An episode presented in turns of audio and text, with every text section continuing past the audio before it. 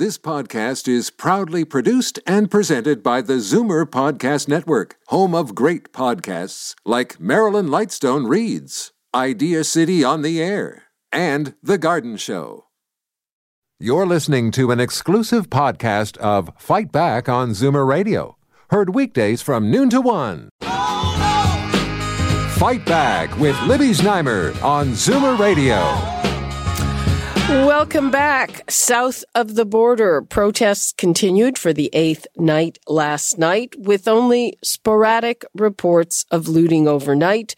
In Philadelphia, protesters took down a statue of a former mayor that was criticized as a symbol of racism. And this after a day marked by criticism from religious leaders condemning the use of tear gas to disperse peaceful protesters to make way for Donald Trump's church photo op. Take a listen to what it sounded like.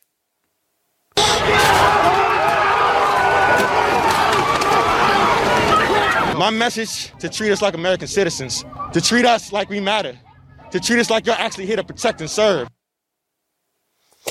Okay, so this morning, Defense Secretary Mark Esper said he does not want active duty troops used on the streets of American cities to quell protests. His statement is at odds with President Trump's statements. So, uh, is this crisis sparked by the murder of George Floyd beginning to abate.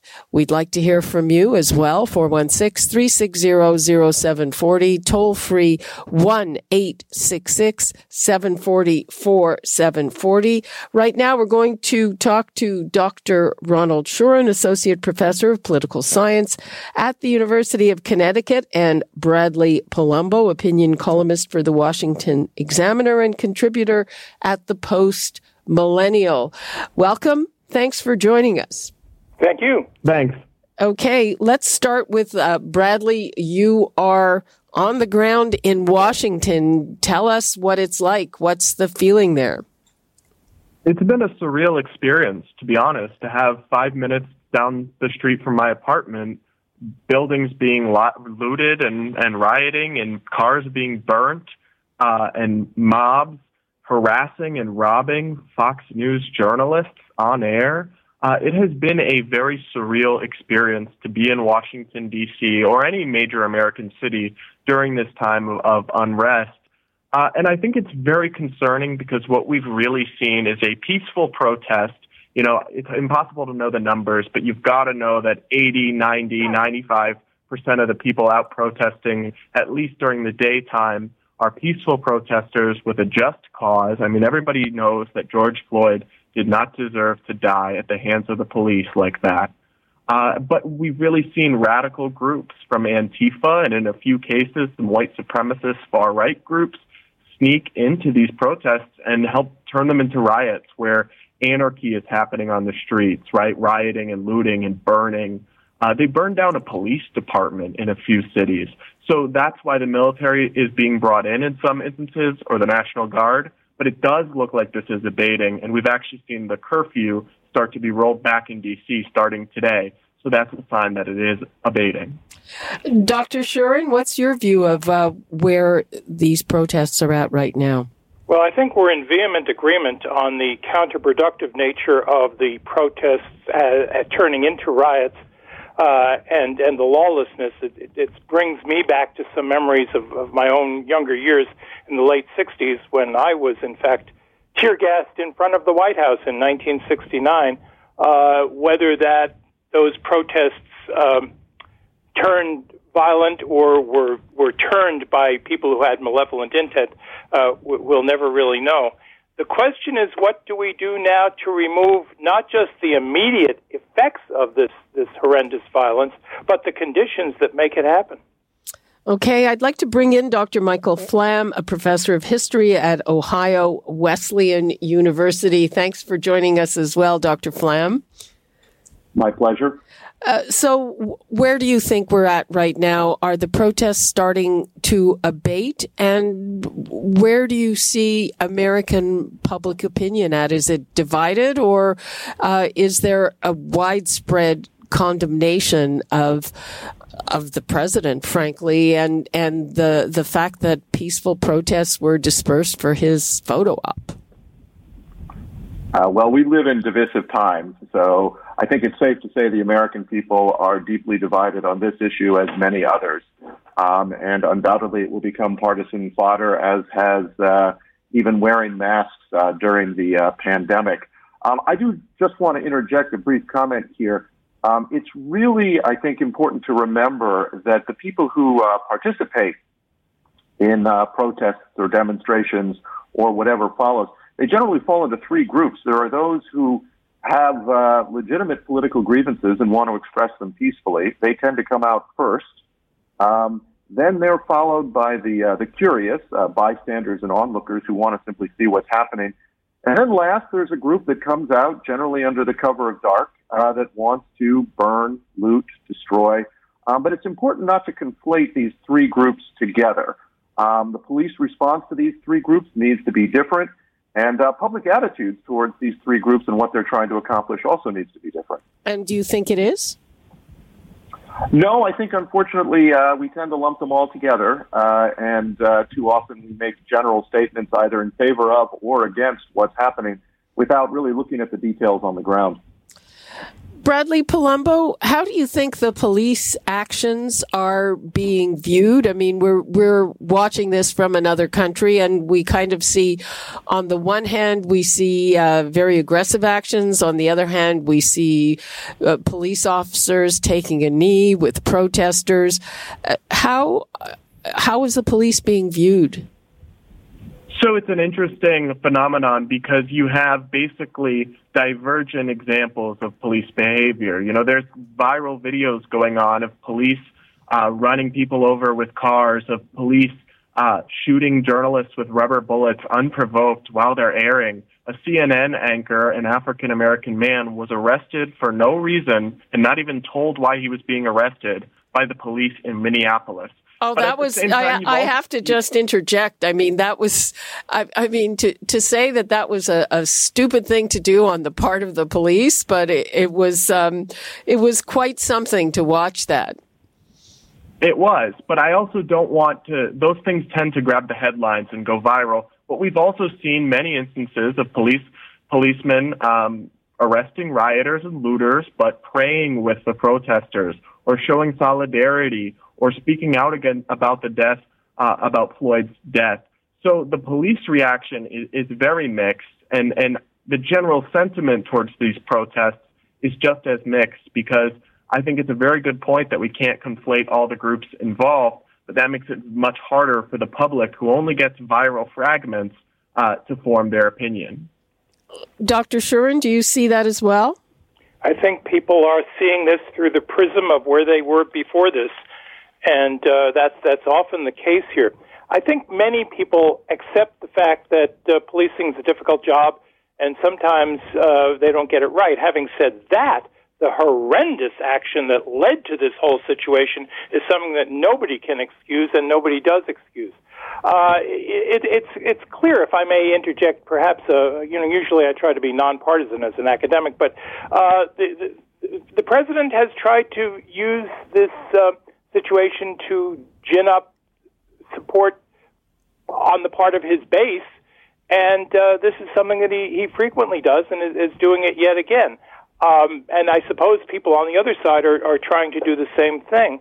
Uh, at the end of the day, I hope we don't get distracted by discussion of the protests from the main issue of what these protests are about.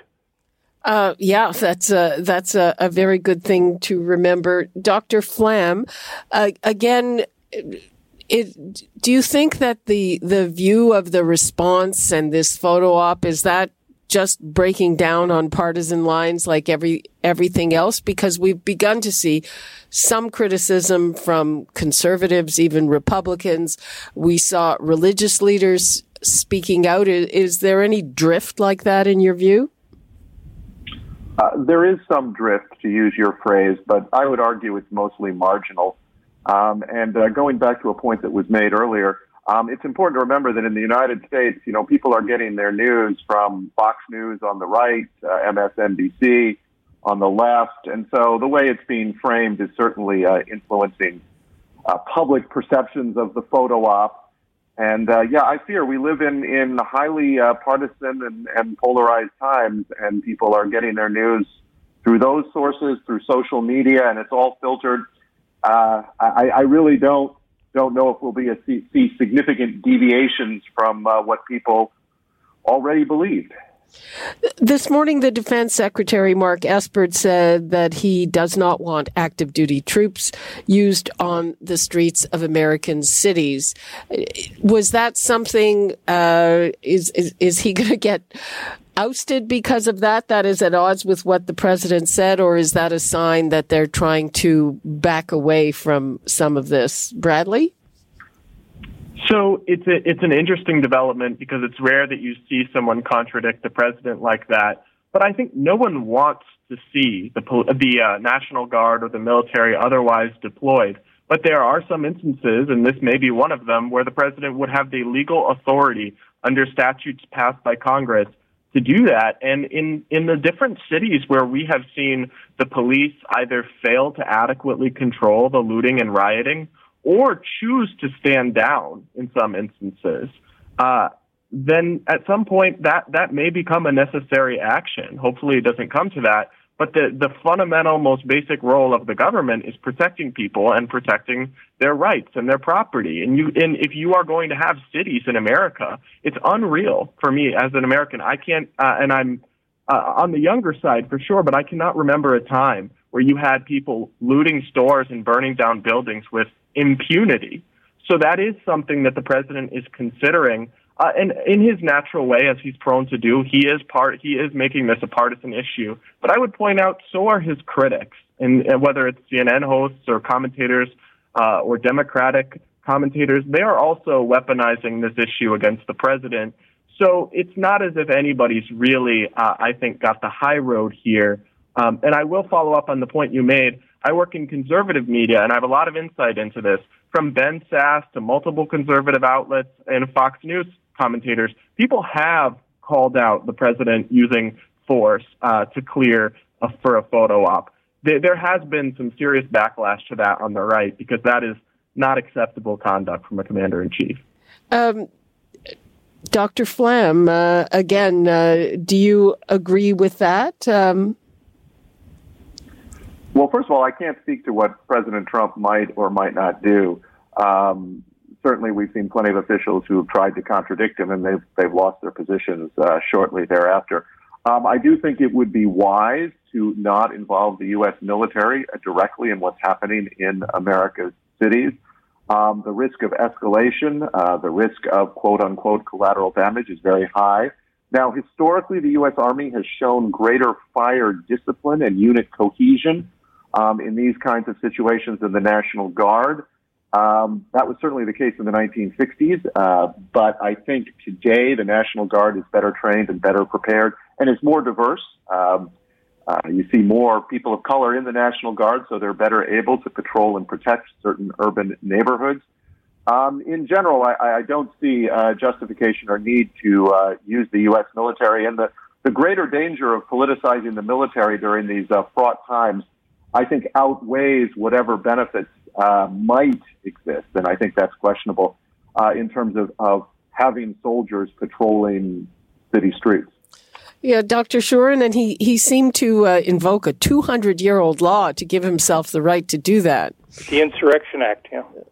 Yeah. So is uh, do you, you have? Know, there, there, there there'd be legal challenges on that, and I, I'm not fully competent to discuss that. I, I will say, uh, let us not put put too much confidence in any military group to deal with this quickly and effectively. Uh, my God, we don't want this to become Iraq.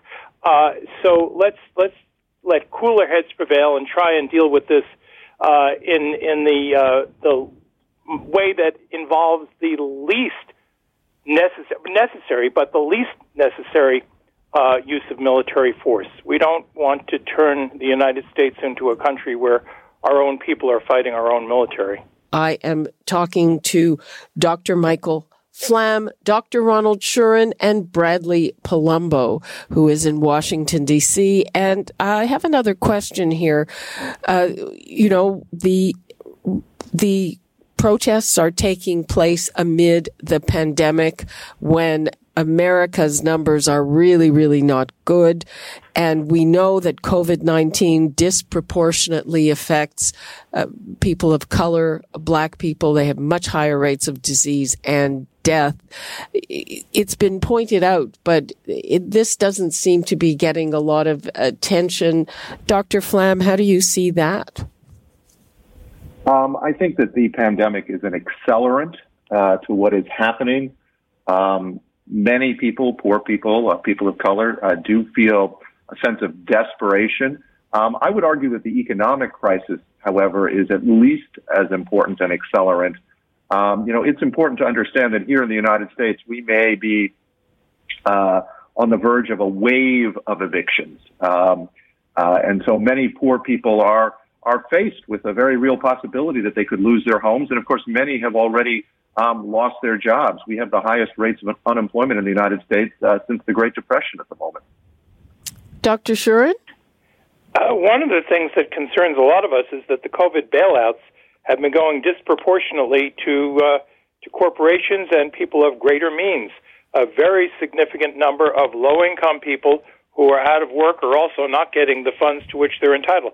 Some of that is because of the regulations, some of it is because of bureaucratic red tape. But when you are living paycheck to paycheck, that matters a very great deal. And, and when you know that others are getting help and you're not, that breeds a great deal of resentment.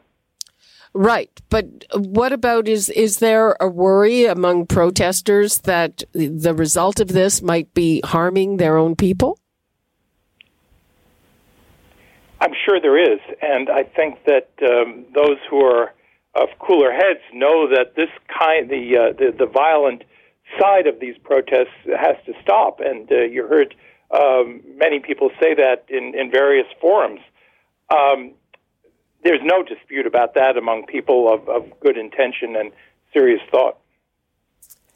Bradley, uh, you've written that you think these protests will disproportionately hurt minority populations. I don't think you were referring to the health aspect, though. So I wrote about the economics in an opinion column where I cited research showing that in the 1960s, the disproportionate impact of the buildings that were looted and vandalized and destroyed during similar riots ended up hurting uh, African American communities and exacerbating the wealth gap. So it's important to note, I think, that the counterproductive nature of these riots, not not of the protests, but the riots, economically speaking, is one that two black police officers have been killed so far. So there's uh, something very counterproductive about a protest that turns into a riot over the unjust death of a black man that leads to two more unjust dead uh, deaths of black men. But also, I think the economics must be considered that where these riots are happening and the looting is very urban, lower income areas that have disproportionate minority communities. So they've seen uh, their buildings and homes and businesses vandalized or even burned. But you make a very good point about the health consequences. I'm no uh, I'm no doctor or infectious disease expert, but it's pretty obvious to anyone who's been following or covering the coronavirus that getting thousands of people jam packed together in massive gatherings is going to make the pandemic worse. And it's interesting because it comes at a time when some states were starting to reopen and uh, and allow businesses or restaurants to reopen under with restrictions, and they were widely pilloried in the media as endangering people's lives. Yet too many voices, I think, have failed to articulate those same concerns about these protests. Because if it's dangerous to open a restaurant or to allow people to go back to work, it's sure got to be dangerous to cram thousands of people, most without masks, into tight spaces. Um, so we'll have to see, but I expect a huge spike, and I think most people do. Dr. Flamm, I mean, is is what do you think?